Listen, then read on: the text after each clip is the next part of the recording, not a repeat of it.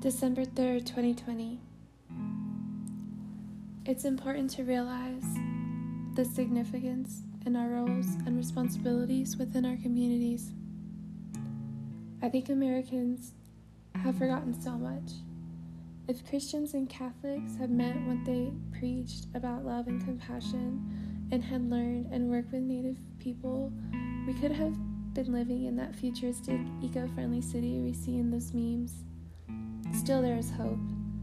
I love sustainable architecture, which must get its inspiration from indigenous people across the globe because they live sustainably naturally and take care of their ecosystems they live within, and we could learn like literally so much from them. Duality, balancing our environment, changes, seasons, honor, microscopes and telescopes. Commit to your healing as a daily practice. Take responsibility for your thoughts and feelings and follow your heart. The heart is a link, the connection between the past and the future, the connection to our ancestors and to our great great great grandchildren.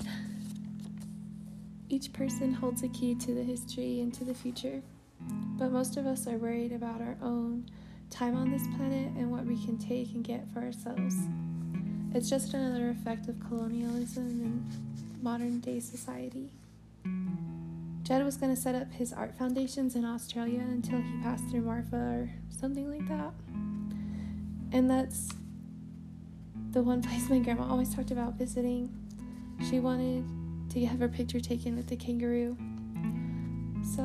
That got me interested in Australia. And then I learned about the Aboriginal people and then the Great Barrier Reef. And I believe the Aboriginal people have a great power in this world. And they really should give them their land back because they probably hold the magic and knowledge to save the reef.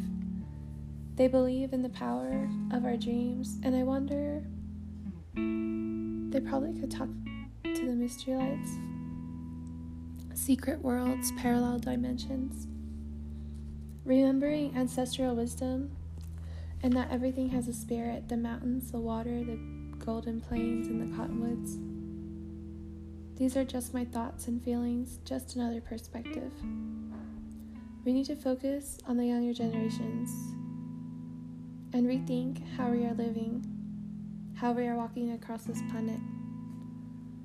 Art, conservation, vibrations, and frequencies, minimalism, simplicity, beauty, fresh organic food, music, animals,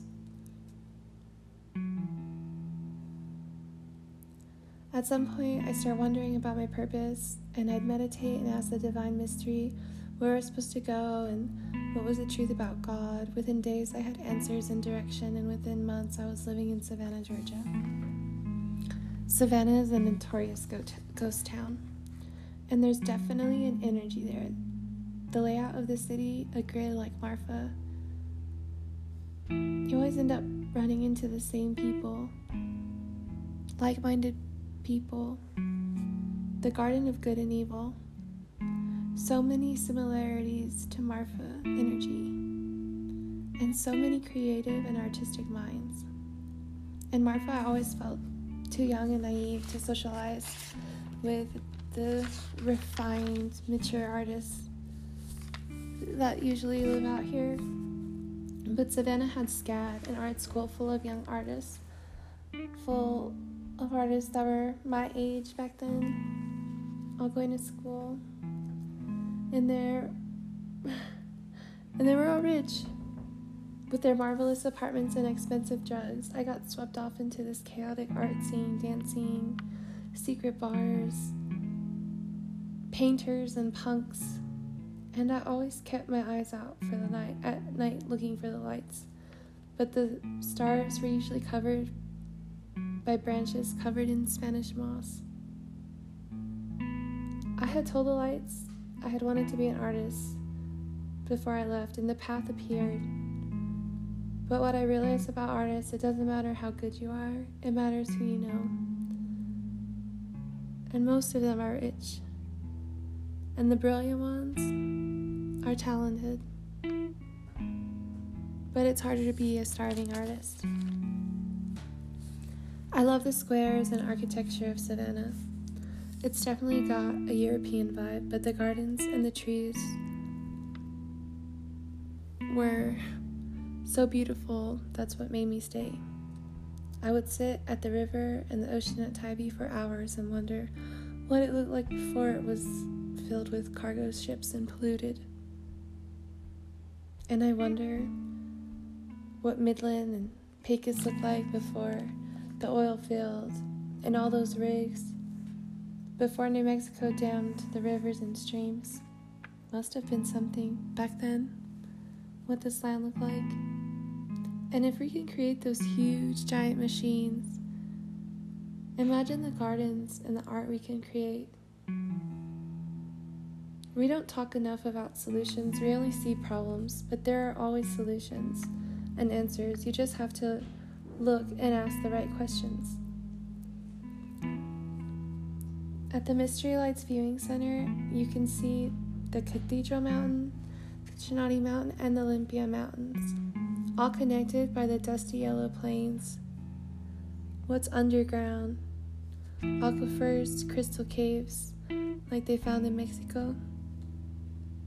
I find the dirt healing, digging in the ground with my hands, planting something and waiting for it to grow.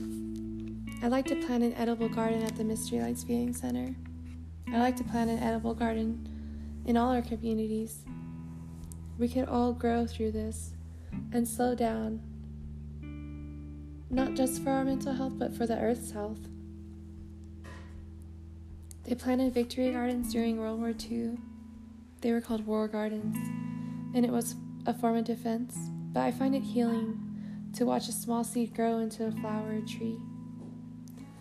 My great grandfather on my mother's side who helped build the Balmorhea pool, had a beautiful garden in his backyard in Los Angeles. And my grandfather, on my father's side, had a pretty sweet edible garden in his backyard in Fort Stockton. I was working on a marijuana farm outside Santa Cruz, California when he passed away, and I sat among those huge, beautiful plants and looked down into those mountains and clouds and wondered if he could see me. I worked at Cochineal. When they first opened, I was 16, and Toshi and Tom planted and grew greens and vegetables in their garden in the back.